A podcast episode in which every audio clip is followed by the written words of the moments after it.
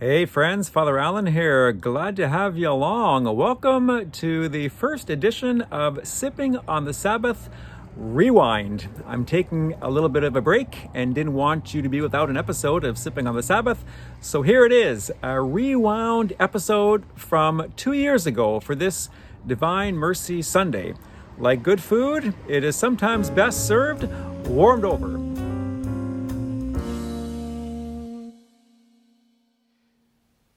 The Lord comes through the locked doors. The disciples are in the upper room for fear of the authorities. The doors are locked, and Jesus enters in and he says to them on three separate occasions in this gospel passage, Peace be with you.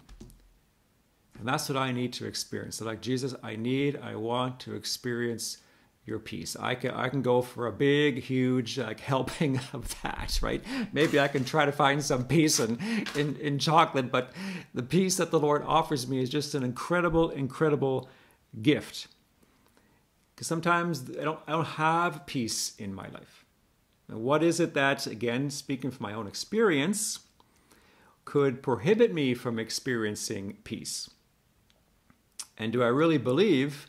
And I'm holding on to this, this truth that Jesus really wants to change me today, but I need to cooperate with that. It's not a kind of a magical thing, kind of, you know, I need to cooperate with that. I need to open my heart to receive, ask for, do what he's asking me to do. It works if you're working, and it won't if you don't. So do it to cooperate with the Lord. And this can all happen today in your life and in mine. The doors were locked. This is John chapter 20, verse 19. The doors were locked for fear of the authorities. And I wonder if, applying it to our current circumstance, we could say, well, I'm living in my own house or my apartment, a condominium, and the doors are locked. Like I'm living in this locked space out of fear, out of fear of COVID 19, out of fear of this pandemic. Is that what's going on in my life right now? And can I identify some areas of my life where I'm living in fear? Or am I entirely in fear and worry and concern? What about disobedience?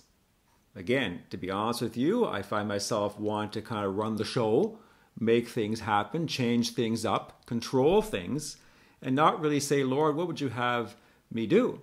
Now, if you go to Matthew's Gospel, this is chapter 28, verse 10, and also Mark's Gospel, Mark chapter 16, verse 7, you see that the women who went to the tomb were given an instruction by Jesus to go and tell my disciples, my brothers, to go to Galilee, and that's where they will see me. So the disciples were not even being obedient. They weren't even supposed to be there. They were supposed to have gone to Galilee to await the Lord Jesus, to have an experience, an encounter with him there, but they're in disobedience. So is there any fear? Is there any disobedience going on in my heart right now? Am I irritable? Am I restless? Am I discontent? Am I not at peace? Am I uncomfortable? Like, what's really going on in my life? And do I have even just the smidgen of willingness to open my heart to Jesus and say, Lord, this is what's going on. Jesus, I need more of you, and give him permission to move and act in our life. And the truth of the matter is that he will come into our life. And just like we saw in last Sunday's gospel, this is Luke chapter 24. I use the gospel of Easter Sunday afternoon, Easter Sunday evening. Jesus approaches the two disciples, he walks along beside them and is there even before they recognized him. So, even before we recognize Jesus coming through the locked doors of our life, he's already there. He's just waiting for us to turn our attention to Him and allow Him to say, and us to hear, Peace be with you. I need and I want to experience more of Jesus' peace because what I'm going through in my life right now, I'm not experiencing some peace. not experiencing some peace at all, at all. I need more peace. I need Jesus' peace. And if you can identify with that, know that you are not alone. The Lord is indeed with us. And how am I going to experience more of this peace? Not by having a piece of chocolate, which I'm going to have right now. All this talking, all this talking makes me kind of hungry, right? crumple, crumple, crumple. Anyway, it's my show. How am I going to experience more of this peace? Well, by responding to the invitation to put our hand into the side of Jesus and have a similar experience that Thomas himself did. He goes on to say, this is John 20, verse 28, My Lord and my God. And how many of us have been taught since childhood that at the elevations of the Mass, sacred host, and the chalice, we look up and we say, My Lord and my God is that act of faith. Jesus, you are here. Jesus, you are present to me. Jesus, you want to minister to me. I give you permission to minister to me. Jesus, you are who you say you are. And you can dispel the darkness. You can dispel the chaos, the disorder, the fear, the disobedience, the selfishness, all of it's going on in my life. Jesus, I need you. And to have that confidence that the Lord comes to where we are he came to the upper room because he knew the disciples were there. He didn't scold them, yell at them, say, Listen, you bunch of yahoos, I told you to go to Galilee. What are you doing sitting around here? And by the way, the room the room stinks. You've been in here for like this period of time. Open some windows, get some fresh air in here. He breathes on them the fresh air of the Holy Spirit. So today is about mercy. And through the revelations of Jesus to Saint Faustina, he made a promise to us. And this, for your, ref- your reference, is the Diary 699. I will pour out a sea of graces upon those souls that approach the font of my mercy. The souls that will go to communion and confession will obtain a complete remission of sin. On that day, that is today, Divine Mercy Sunday, all the divine floodgates through which graces flow are opened. And Jesus gave authority to the priests of the church to forgive sin. The first act that Jesus did, even before Pentecost, was to breathe the Holy Spirit on the apostles. Now, I said a moment ago they were locked together in the upper room. The windows are closed, doors are closed, probably just stank in there. The air is kind of dank.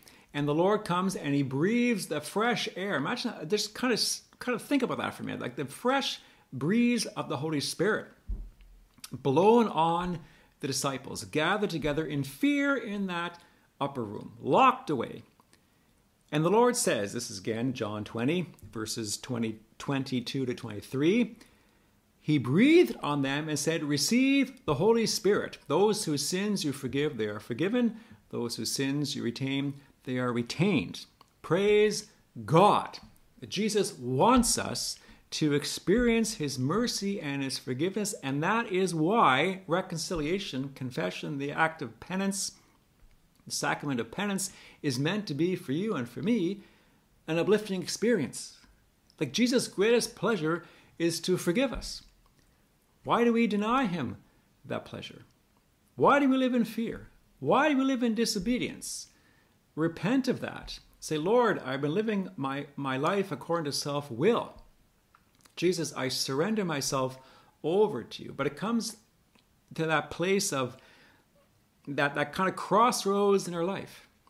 We recognize what's going on in our life, what we're experiencing in life, and we want to communicate that over to the Lord Jesus. And He loves us so much. He just loves us so much. He's just waiting for us.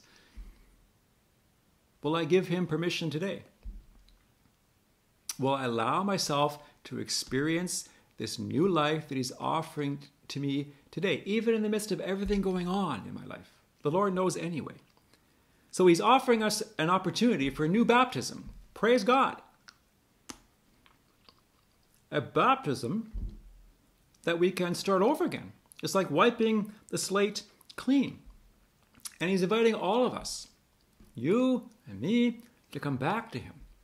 We're like His prodigal sons, His prodigal daughters, that no matter what we've done, no matter how many times we have fallen, no matter how many times we have chosen our will over His, no matter how long it's been since the last time I went to confession, it's an opportunity.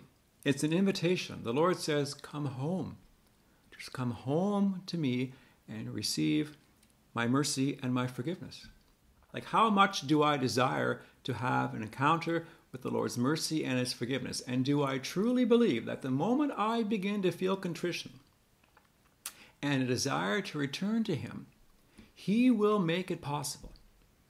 He will make it possible for me to go and find a priest, to make it possible for me to find a church that's open with confessions and make it possible for me to get there. Do I truly believe that? I believe that.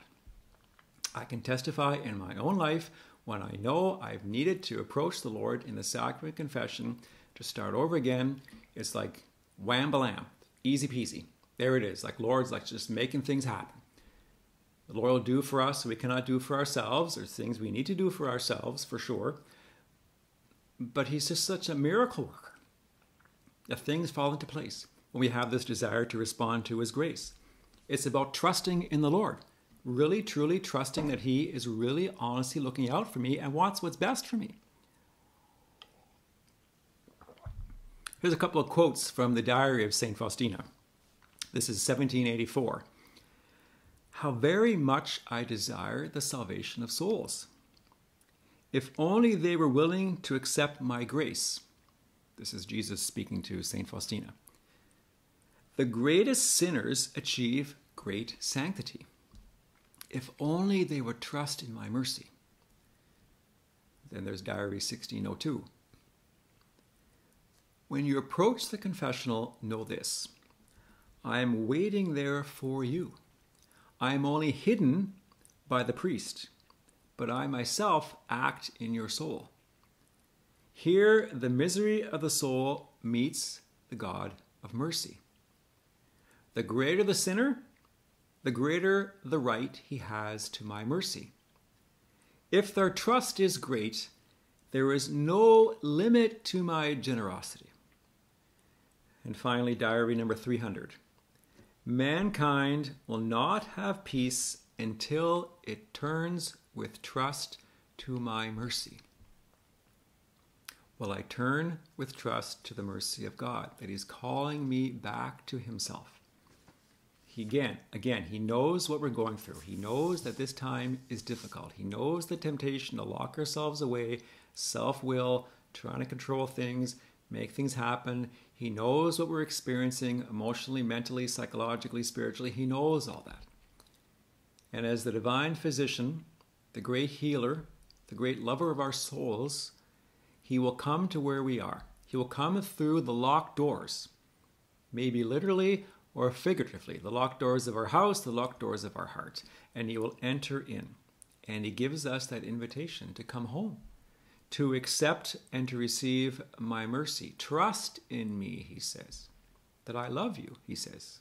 That Jesus truly, honestly loves us. Like, make that personal. Jesus truly, honestly loves me. He loves me. And he desires I be in a relationship with him. But it is a free choice that I need to make. So, how will I respond? Will I fall into his arms, be washed clean, be given the grace to start over again? Or is there part of me that says, kind of like Thomas, well, this is verse 25, unless I put my hand in his side and see the mark of the nails, I will not believe. Interestingly enough, I seem to kind of like that word, interestingly. Interestingly enough, Jesus appears a second time just for the sake of Thomas. This is verse 26. It says, Eight days later, Thomas was there. Aha! Jesus knew that Thomas was there. So he comes back to the upper room. Now imagine this eight days of him Hank, Hank hunkering down there in that room. I can imagine what that place looked like and smelled like. Eight days, and Jesus comes back and gives Thomas a second chance. And the message for you and for me is that we do serve a Lord, a Savior of second chances, and third and fourth and fifth. And so Jesus is offering you and me a second chance today. Verse 24 refers to Thomas as being the twin. Not that he had a twin brother, but really that term is really meant to inspire in us a reflection to ask myself do I see anything in Thomas that I can identify with. If I look at Thomas, do I see myself as though looking into a mirror? Is Thomas kind of a twin in his behaviors, in his choices, in his responses to, to life? Would people be able to distinguish between him and me? Is he my twin? The Lord is calling his people back to him. I've said this many times before. People's lives are being changed. I'm privileged and blessed as a priest to have a front row seat, as it were, in how the Lord is working in people's lives, how the Lord is working in my life, in the midst of the ups and downs and the sideways and the turmoils that I can experience as a result of this whole pandemic. And again, the gift that's offered is love and peace. Love and peace and, and the knowledge and, and the trust that the Lord has our back. The Lord is so merciful, so kind, so welcoming, so loving when we come back to Him and say, Lord, I'm sorry. I repent of my sin. I accept you as the Lord and Savior of my life. I need your grace, Jesus, and I thank you for dying on the cross to save me. And when that happens, I believe the Holy Spirit begins to work in a real new and powerful way in each of our lives. And then we become instruments of God's merciful message of hope and peace in the world. As I said last Sunday, the world needs hope. And hope has a name, and his name is Jesus. How am I experiencing the hope that Jesus offers to me? Does it mean simply that everything becomes peaches and ice cream and life is just wonderful? No, there are still difficulties, obstacles. But by God's grace, we pick ourselves up, we start over again, and we carry on one day at a time. And He comes to be with us.